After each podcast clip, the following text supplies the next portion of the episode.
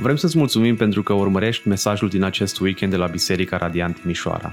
Ne rugăm ca să fii încurajat și provocat de Cuvântul lui Dumnezeu. Poți afla mai multe despre noi pe www.bisericaradiant.ro Am uitat să vă, am, am uitat să vă urez bună dimineața.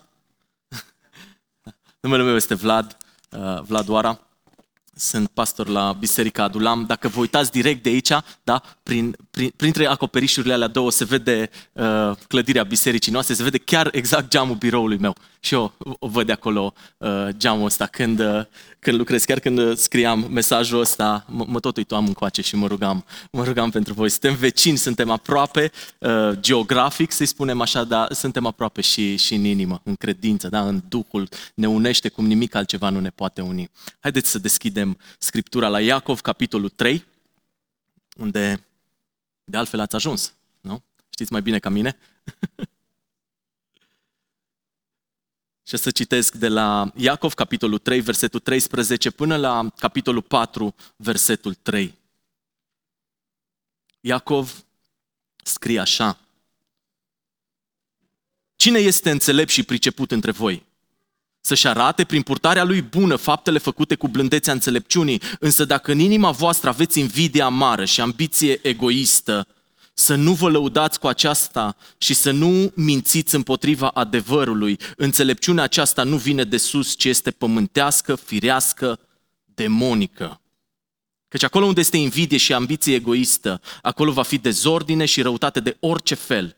Însă înțelepciunea care vine de sus este mai întâi curată, apoi pașnică, blândă, ascultătoare, plină de milă și de roade bune, imparțială și fără ipocrizie, iar rodul dreptății este semănat în pace de către cei ce fac pace. De unde vin luptele și conflictele între voi? Nu vin oare din plăcerile voastre care se luptă în părțile trupului, vostru, în părțile trupului vostru? Voi poftiți, dar nu aveți, ucideți și invidiați, dar nu puteți obține, vă certați și vă luptați, dar nu aveți pentru că nu cereți. Sau cereți, dar nu primiți, pentru că cereți cu motivație rea ca să risipiți în plăcerile voastre. Haideți să ne rugăm. Doamne, îți mulțumim pentru cuvântul Tău, îți mulțumim pentru claritatea epistolei lui Iacov, îți mulțumim pentru uh, cât, de, cât de reale sunt lucrurile acestea pentru noi astăzi. Doamne, mă rog pentru frații și surorile mele de la Biserica Radiant, te rog să, să le vorbești în dimineața asta.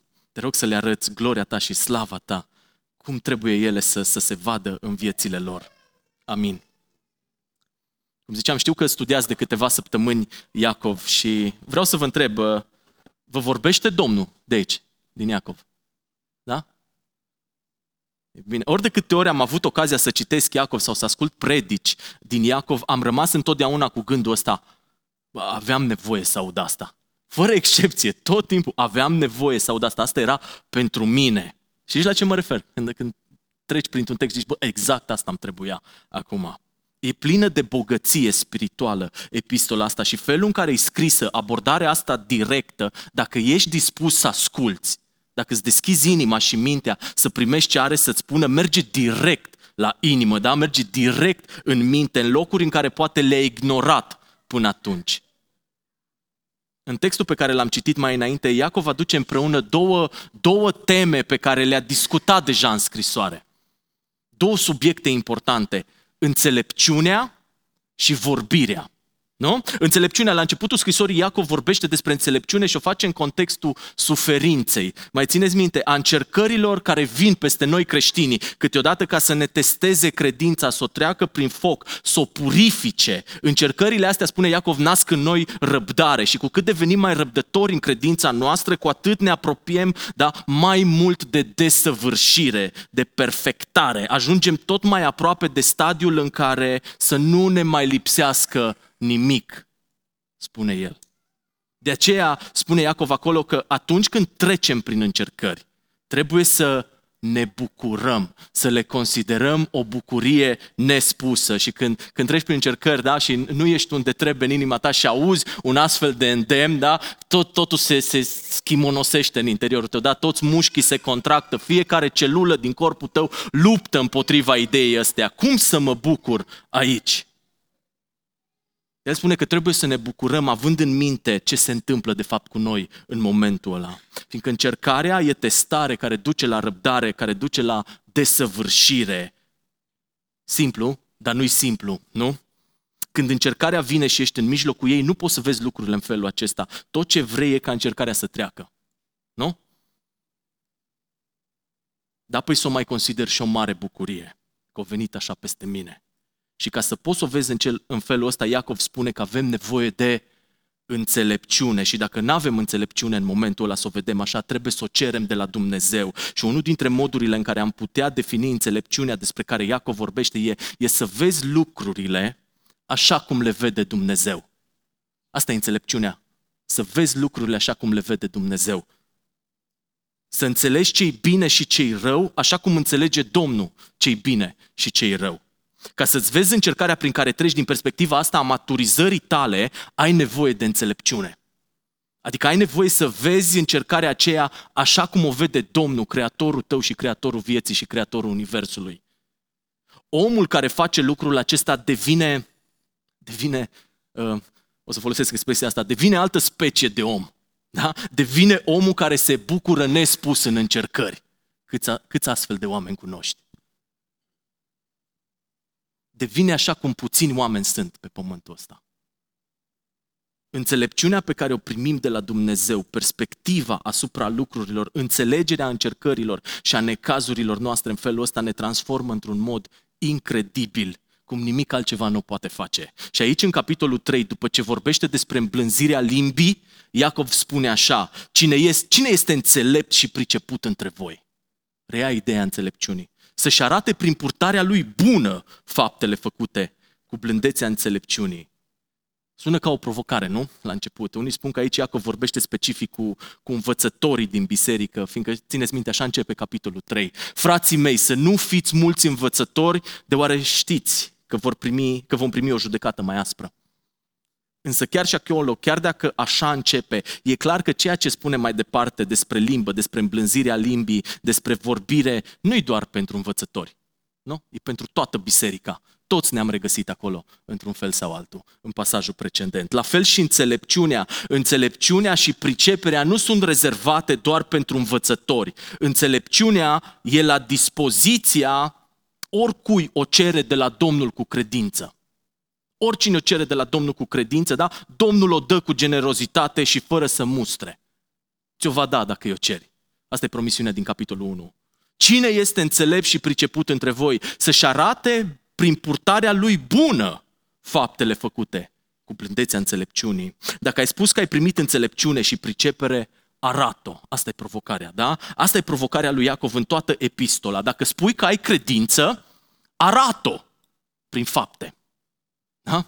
Dacă spui că ai credință, arată-o. Dacă tot ce faci e să spui că tu crezi că Dumnezeu există, ești la nivel de drac, de demon. Ăsta e nivelul la care, la care ești în momentul ăla. Și ăla nu e un nivel de dorit. Nu? Viața ta de credință trebuie să însemne mult mai mult decât atât. Și o aplicație la, ceea, la, la asta e înțelepciunea. Spui că ai înțelepciune pe care ai cerut-o cu credință și pe care ai primit-o datorită credinței tale, pentru că Dumnezeu e generos, arată înțelepciunea aceea nu doar vorbind despre ea, nu doar dându-te înțelept, ci arată-o cum? Prin purtarea ta bună, prin faptele tale. Puneți înțelepciunea aia în aplicare, la lucru, să se vadă se vede în fapte bune, în fapte făcute cu blândețe, cu blândețe sau uh, o altă traducere spune smerenie. Ăla e un cuvânt mai potrivit, aș spune. Când vezi lucrurile din perspectiva lui Dumnezeu, cu înțelepciunea lui Dumnezeu, când le vezi așa cum le vede Dumnezeu, când le înțelegi așa cum le înțelege Dumnezeu, înțelegerea aceea ne transformă comportamentul. De unde știm că faptele noastre bune sunt rodul înțelepciunii? e că sunt făcute cu blândețe, în smerenie. Cel mai greu lucru pentru inima omului, fii atent, cel mai greu lucru pentru inima ta și a mea, mai ales a mea, e să facă fapte bune într-un mod smerit. E super greu. Super greu. Toți oamenii fac fapte bune. Toți. Pe bune. Oriunde am merge în lumea asta, indiferent de religie, credință, cultură, timp și spațiu, vârstă, pe, peste tot în lume unde mergi, vei da peste oameni care fac fapte bune. Știi de unde știi asta? Că tu oamenii o să spună despre ele. Chiar dacă n-ai fost acolo când le-au făcut, sigur, cineva o să-și amintească că au făcut o faptă bună. Și o să țină să-ți povestească despre ea. Toți oamenii fac fapte bune, cu toții facem fapte bune, bune și cu toții vrem ca restul oamenilor să știe că am făcut fapte bune. În starea noastră naturală facem ceea ce noi numim fapte bune, în ghilimele, pentru că faptele bune ne fac să ne simțim bine. Da, ne fac să ne simțim bine. Ne dau o stare de bine. În interior ne dau o stare de satisfacție, în conștiință ne fac să credem că nu suntem chiar așa răi cum credeam, cum ne acuza conștiința până acum, iar în exterior ne aduc o reputație, ne aduc laudă, ne aduc aplauze. Și în interior și în exterior ne fac să ne simțim bine. De aceea facem fapte bune cu mult tam-tam. Vrem să se știe că le-am făcut. Facem asta pentru că și noi suntem surprinși la cât de bune am putut fi. Nu? Parcă nu-ți vine să crezi, frate, că ți-a cerut la ajutor într-o chestie grea și tu chiar l-ai ajutat. Tu la tine și bă, bă, chiar l-am ajutat pe ăsta, mă. M-am surprins aici. Chiar te-ai dus acolo și te-ai ajutat. Chiar ai scos bani și i-ai dat când era, când era mai greu. Chiar i-ai spus lui ăla că își ceri iertare și că ai trecut peste. Nici mie nu, nu vine să cred de ce am fost în stare. Și atunci încep să atrag atenția asupra mea. Bă, voi ați văzut ce am făcut? Nu pe bune. Numai eu mi-am dat seama, serios, eu chiar am făcut chestia asta. Iacov spune că faptele bune care se nasc din înțelepciunea pe care Dumnezeu o dă sunt făcute în smerenie, cu blândețe. Purtarea bună și smerită, fii atent, nu e o excepție. Nu e ceva ce faci din când în când. Ea devine stilul tău de viață. Devine ceea ce ești. Nu-i nimic de laudă acolo, tu pur și simplu asta ești.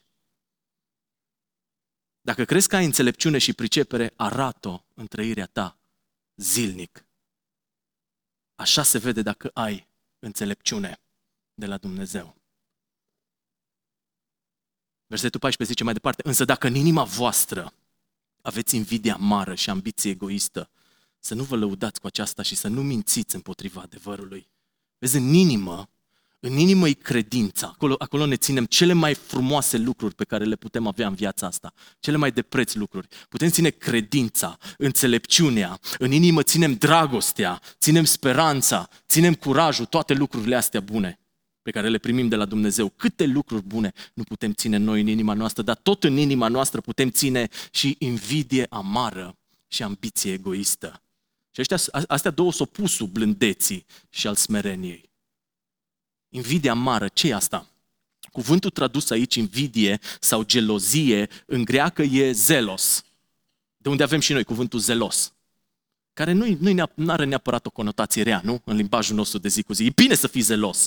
Despre Isus, Ioane spune că era consumat de zelul pentru casa Domnului, citind un psalm. Când, când intră în templu da, și vede că locul acela era stăpânit de hoți și de tâlhari, îi, îl consumă, îi consumat de zel, îi consumat de gelozie, dacă vreți, și își dorește locul ăla pentru tatălui. Îl vrea înapoi. Îl vrea înapoi, nu suportă să-l vadă în halul ăla. Aici însă, Iacov spune, uh, traduce zelos ca invidie amară. Iacov se referă la dorința aceea de a avea ce are altul, chiar dacă lucrul ăla nu ți se convine. Nu-i pentru tine, nu-i a tău. N-ai făcut nimic pentru el, pur și simplu îl vrei. Și te consumi cu dorința aia. Porunca 10 a dat să nu poftești la nimic din ce e al lui tău. Inima noastră poate căra în ea așa ceva. Zelul, dorința nestăpânită pentru ceva ce e de drept a altuia. Dorința după banii celuilalt, dorința după cariera celuilalt, după biserica celuilalt, da? după reputația celuilalt, după familia altuia, după soțul sau soția altuia sau a alteia. Inimile noastre sunt capabile de așa ceva în ele. Știi asta? S-ar putea să cari lucrul ăsta cu tine de ani de zile. Un zel din ăsta după ceva ce nu e al tău. Astfel de dorințe nu pot să producă decât amărăciune. Decât amărăciune. Alt lucru care ne poate infecta inimile, locul unde ar trebui să locuiască credința, dragostea, speranța, înțelepciunea, bucuria, e ambiția egoistă. Ambiție egoistă. Ăsta e un singur cuvânt. Aici cuvântul acesta, eriteia, era folosit de filozoful grec Aristotel pentru a se referi la politicienii lacom din Grecia antică care divizau populația. Știm ce, vedem și astăzi, nu?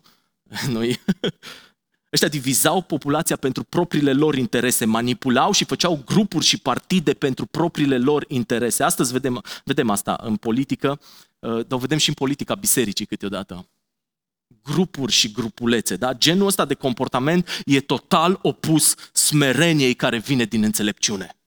Total opus. E clar că cineva care mereu caută să dividă e, e mânat de propria ambiție egoistă, centrată în el însuși, în sine și nu de înțelepciunea care se naște în smerenie.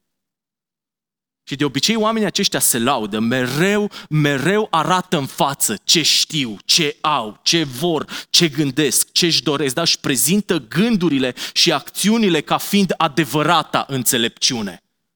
Vă zic eu cum stă treaba. Vă arăt eu cum stă treaba. Știu lucruri pe care alții nu le știu. Să nu vă lăudați cu aceasta și să nu mințiți împotriva adevărului. Lauda asta încearcă să, să acopere adevărata înțelepciune. O traducere în limba engleză exact așa folosește, folosește termenul ăsta. Nu acoperiți adevărul, adev, adevărul da, ă, ă, ă, cu, cu, cu felul ăsta de, de laudă. Nu-l acoperiți. Minte împotriva adevărului o astfel de laudă. Când ai peste un om care vrea neapărat să se vadă, da? Să, să se arate lumii, să știe lumea despre el ce face, ce gândește, cum lucrează, care mereu are câte un dușman, real sau imaginar. Mereu luptă împotriva cuiva sau a unei idei sau a ceva ce se, ce se întâmplă în jurul lui. Aia e o ambiție egoistă și invidie amară acolo. Omul care a primit adevărata înțelepciune e smerit, e blând și face fapte bune în smerenie. În contextul bisericii, astfel de oameni care se cred înțelepți și cu cunoștință vor vorbi tare. Și de cele mai multe ori se vor crede învățători, chiar dacă nu îi pui aici în față. Tot timpul vor avea pretenția că sunt învățători. Și înțelepciunea aceea pe care ei cred că o au, are consecințe devastatoare pentru comunitate, pentru biserică. Devastatoare versetul 15, înțelepciunea aceasta nu vine de sus, ci este pământească, îi firească, îi demonică. Asta e înfricoșător. Îi demonică, îi satanică, îi drăcească. Demonii gândesc așa. Înțelepciunea de la Dumnezeu înseamnă să gândești ca Dumnezeu. Înțelepciunea demonilor înseamnă să gândești ca demonii. Demonii sunt plini de ambiție egoistă și de gelozie amară. Își doresc ce nu e a lor, ce nu li se cuvine, cum am cântat în cetate tare Dumnezeu, nu? Vrea să stăpânească în om. Demonii sunt răi. Și demonii urăsc Biserica lui Hristos, fiindcă îl urăsc pe Hristos. Cu toată ființa lor. Vor să stăpânească peste ce ea altuia. Vor să dividă și să stăpânească. 16, căci acolo unde este invidie și ambiție egoistă, acolo va fi dezordine și răutate de orice fel. Nu are cum să fie altcumva, nu? Imaginează-ți ce altceva ar putea exista acolo decât răutate de orice fel. Uită-te în orice grup de oameni, dar mai ales în biserică, pentru că despre biserică e vorba aici, da?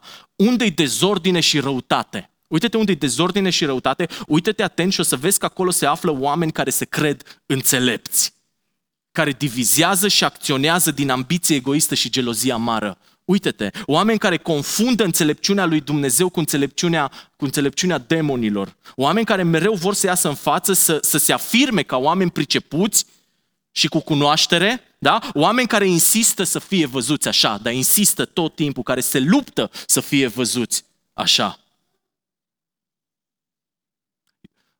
Stau în fața voastră și vă vorbesc ca unul care Mă lupt cu asta, sincer. Cu asta mă lupt. Știu că am fost așa și știu că încă sunt așa. Știu că ori de câte ori mi se, mi se trăgea atenția acum câțiva ani, mi se atrăgea atenția că nu sunt smerit în felul în care abordez lucrurile, felul în care vorbesc cu unii oameni. Că mai degrabă rănesc decât să vindec, mai degrabă divizez decât să adun împreună. Scuza mea era tot timpul, bă frate, dar am dreptate. Păi zic adevărul. Doar fiindcă aveam dreptate, deși nu aveam tot timpul, da? Clar nu aveam tot timpul. Acum uitându-mă înapoi, da, vine să o groapă în pământ și să, să mă ascund acolo când, când rememorez unele dintre, dintre conversațiile pe care le-am avut și lucrurile pe care am insistat. Cumva asta am justifica lipsa de smerenie. Cumva asta am justifica nesimțirea cu care răspundeam. Pe Facebook mai ales, da? Era justificată. Bă, frate, le-am zis-o. Și când m-am uitat sincer în inima mea, da, Domnul trebuie să mă ducă prin niște văi adânci. Ori de câte ori am fost batjocoritor și nesimțit și lăudăros, niciodată n-am făcut-o din dragoste pentru adevăr. Oricât m-am bătut cu pumnul în piept. Pentru adevăr, pentru Domnul, îl înjur pe ăla și îl dau în toate alea. Niciodată n-am făcut-o din dragoste pentru adevăr. Chiar dacă aveam dreptate, da? am făcut-o din ambiție egoistă și din invidie amară, tot timpul, 100% din cazuri, în 100% din, din întâmplări, de aia am făcut-o. Niciodată, niciodată nu, nu a fost vorba despre înțelepciunea lui Dumnezeu la lucru în viața mea. Niciodată. Întotdeauna au fost acolo firea mea, modul de gândire din lume, influența demonică. Înfricoșător. Să vă ferească Domnul de astfel de oameni în mijlocul vostru. Știi că putem purta asta în inimă. Ce ai în inimă îți controlează faptele. Iisus spune asta. Chiar dacă nu ești o persoană care iese neapărat în față, da? care nu vorbește prea tare, poți fi așa. Serios, poți fi așa, așa tăcut în, în sinea ta, în, într-o agresivitate din asta pasivă. Poți fi exact așa. Gândește-te nu doar la ce faci, ci și la ce îți vine să faci. Ăsta e diagnosticul. Gândește-te la ce îți vine să faci câteodată. Așa vezi cei pe dinăuntru. Versetul 17. Însă înțelepciunea care vine de sus este mai întâi curată, apoi pașnică, blândă, ascultătoare, plină de milă și de roade bune, imparțială, fără ipocrizie iar rodul dreptății este semănat în pace de către cei ce fac pace. Revin la provocarea pe care o face Iacov în versetul 13. Cine este înțelept și priceput printre voi? Și ne zice aici cum trebuie să arate înțelepciunea aia. Cine e înțelept și priceput printre voi? Este omul ăla curat? Curat, moral. Din toate punctele de vedere. Pașnic? Îi pașnic. Da, știu, Pavel nu părea un om pașnic, da? le zice la un moment dat unora să te ducă să se, să se castreze. Uh, chiar zice asta, da? În Galateni. Însă ascultă-mă, dacă există un om în afară de Isus Hristos care și-a dorit mai mult ca orice unitatea bisericii și restaurarea ereticilor și a păcătoșilor și a nemernicilor, acela a fost Pavel. Mai mult ca oricare dintre noi. Da? Chiar dacă le-a zis unora să se castreze. Cu siguranță și-a dorit unitatea bisericii din Galația și și-a dorit, și-a dorit transformarea oamenilor acelora care răspundeau erezii prin biserici și și-a dorit-o mai mult ca oricare dintre noi. Să-i vadă, să-i vadă mântuiți. Nu crezi asta? Citește Roman 9. Să vezi ce spune. De aceea, nu e bine să folosim câteva versete scoase din context, cumva ca să ne, ne justificăm răutatea și nesimțirea. Eu așa făceam, din nou, uh, mă confesez înaintea voastră, chiar făceam asta. Luam câteva versete și le puneam așa. Gândește-te, e omul acela blând, omul ăla care zice că e înțelept.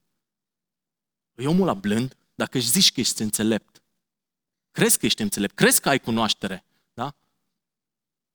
Te definește asta, adică te, pot, te, te poți apropia de el fără să-ți fie frică că mușcă. Da, hai să folosim blând, la, ne referim la animale. Poți să te apropii de, de, de omul ăla fără, fără să, să-ți fie frică că te mușcă. Te, te poți apropia de el, chiar fi atent, chiar și în mijlocul conflictului și să știi că nu o să te muște. Se pot apropia oamenii de tine știind că nu o să-i muști? Ascultător, da? supus lui Dumnezeu. Când ești supus lui Dumnezeu, câteodată o să faci lucruri pe care în, în mod normal da, nu le-ai face. În firea ta nu le-ai face. O să faci lucruri care sunt în detrimentul tău, care să fie spre binele altora. Domnul o să te pună să cari o cruce. Și câteodată o să înjuri crucea, o să zici, dă-te jos de pe mine, că nu mai vreau și o să fie apăsătoare, da? Dar cu cât stai mai aproape de Isus, da? Cu atât o să poți să o cari mai ușor. Plin de milă, roade bune, adică fapte bune, imparțial. Imparțial, să nu judeci pe nimeni. În biserica noastră vorbim mult despre judecată și Dumnezeu ne cercetează uh, într-un mod cum nu mai făcut-o de când am început să plantăm biserica. Imparțial, fără ipocrizie. Adică ce vezi aia e. Nu e nimic de ascuns acolo. Când, când judecăm, știi că judecăm și în stânga și în dreapta.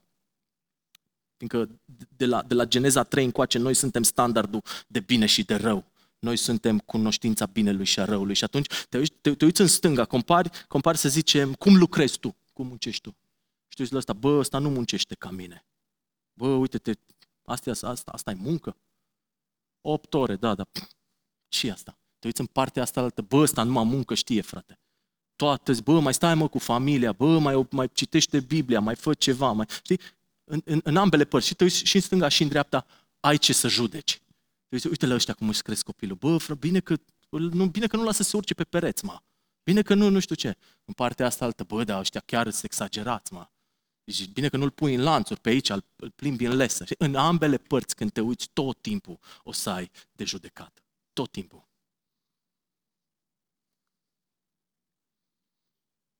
Ce descrie Iacov aici? În ce te transformă înțelepciunea primită de la Dumnezeu? Te transformă în ceea ce trebuie să fii cu adevărat. Iisus Hristos a murit să ne facă, cum am zis, o altă specie de om, a murit să ne facă altceva decât eram înainte. Să ne naștem din nou. Au venit pe pământ ca om și au murit ca om pe cruce ca să ne scape din păcat. Ceea ce ne, ne separa de Creatorul nostru. Să ne transforme în oameni care putem primi în noi înțelepciunea lui Dumnezeu. Asta e frumusețea Evangheliei, nu a veștii bune. Cât de bună e vestea asta, că suntem iertați de păcate, suntem scoși din întuneric, da? suntem spălați, suntem curățați ca să fim ceva. Să fim ceva pentru Dumnezeu.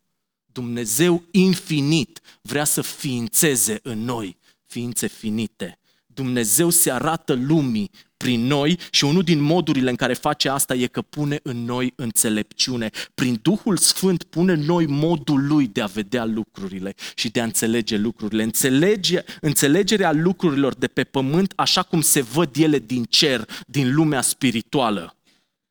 Ni le arată din perspectiva lui și asta ne transformă. Asta e incredibil. Devenim curați pentru că El e curat devenim pașnici, așa ne vrea El, pentru că El, El, El, El e Domnul păcii. Devenim blânzi, fiindcă El e blând și iertător. Devenim ascultători ca și Isus. Devenim plini de milă și de roade bune, imparțiali, fără ipocrizie. Dumnezeu e toate lucrurile astea. Există sumedenie de versete biblice le aveam, la un moment dat vreau să vi le aduc pe toate, dar să le punem pe slide-uri, dar dura mult și distrăgeam atenția de la pasaj. La toate astea, nu fac altceva decât să arate caracterul lui Dumnezeu. Când spune, când spune Iacov că Dumnezeu ne dă înțelepciunea lui, de fapt ne dă, ne dă toate lucrurile astea. Iisus Hristos, când a venit ca om pe pământ, ne-a arătat că El e toate astea. Ascultător până la moarte și încă moarte de cruce. Fii atent, e supranatural să devenim așa ceva. E supranatural. El face asta în noi, e dumnezeiesc. Faptul că pot să fiu blând când oamenii îmi sunt ostili, pentru mine, unu, știind cum am crescut și cum reacționam, e, asta e incredibil. N-am ajuns încă la nu știu ce nivel din ăsta de așa să-mi lucească fața când apar în fața voastră, da? Dacă ne întâlnim în trafic sau ne-am întâlnit până acum, vreau să-mi cer scuze. Da? Dacă pot să fiu imparțial și neipocrit, când toată viața am judecat oamenii și i-am pus în categorii și asta de bea învăț acum în ultimele luni din viața mea. E incredibil. E incredibil. În asta se vede dacă avem sau nu înțelepciune de sus. Aceștia sunt oamenii care aduc pace în jurul lor. De aia zice versetul 18, iar rodul dreptății este semănat în pace de către cei ce fac pace. Cât de mult îți dorești pacea? Întreabă-te lucrul ăsta. Cât de mult îți dorești pacea? Nu pacea ta proprie, dar toți căutăm să vreau să fiu la pace cu toată lumea ca să mă simt eu bine, da? ci pacea bisericii din care faci parte. Pacea între oamenii din biserica ta. Nici nu mă gândesc, da, pace cu alte biserici. Aia e greu. Aia nu. O să se întâmple greu. Vezi, asta e lupta fiecărei biserici locale de la, de la 50 încoace. Să trăiască în pace. Aproape toate epistolele au în ele îndemnuri la unitate și la pace. În rugăciunea sa de mare preot, Domnul Iisus se roagă asta. Putea să se roage orice. Putea să se roage, Doamne, scape pe ăștia de persecuție. Te rog, nu vreau unul să pună mâna pe, pe vreunul dintre ai mei. Dar se roagă așa, zice, și nu mă rog num, numai pentru aceștia, ci și pentru cei care cred în mine prin cuvântul lor ca tot să fie una așa cum tu, Tată, ești în mine, iar eu în tine. Mă, mă rog ca și ei să fie în noi, pentru ca lumea să creadă că tu m-ai trimis. Toată rugăciunea de mare preot al, al Domnului Isus are, are expresii care se repetă și toate expresiile au legăt, care se repetă au legătură cu ideea asta de a fi una și de a fi în Isus Hristos. Tu îți dai seama cât de incredibil e ce cere Isus aici?